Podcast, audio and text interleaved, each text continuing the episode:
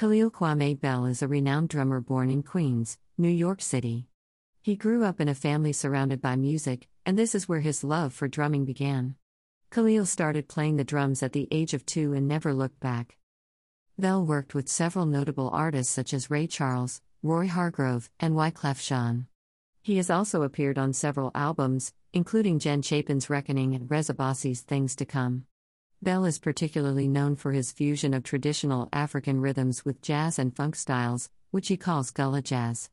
Currently, Khalil is based in New York City, where he continues to play with several groups such as the Soul Science Lab and his group, the Khalil Kwame Bell Ensemble. He is also a sought after educator and mentor, conducting workshops, masterclasses, and lessons. Khalil Kwame Bell is an exceptional drummer and an inspiration to aspiring musicians worldwide.